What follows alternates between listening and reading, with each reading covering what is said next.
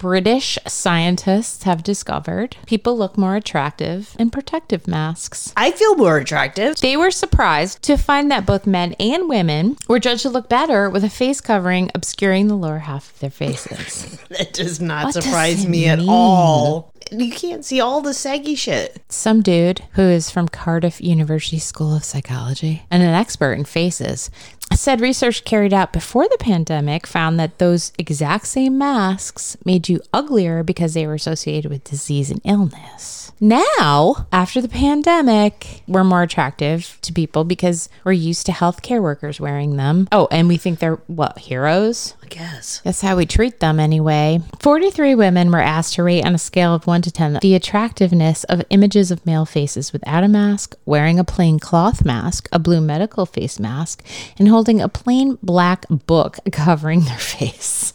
and the ones wearing a cloth mask were significantly more attractive than the ones with no masks, but the surgical mask made the wearer look even better.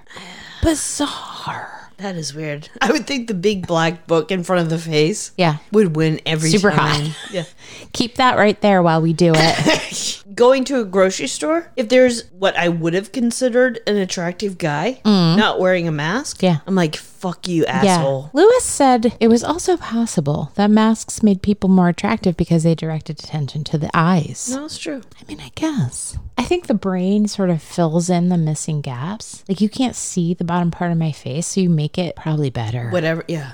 Right? So I think really the long and short is that we need to keep wearing masks I'm in. forever and ever. We're all ugly and you need to keep your fucking mask on.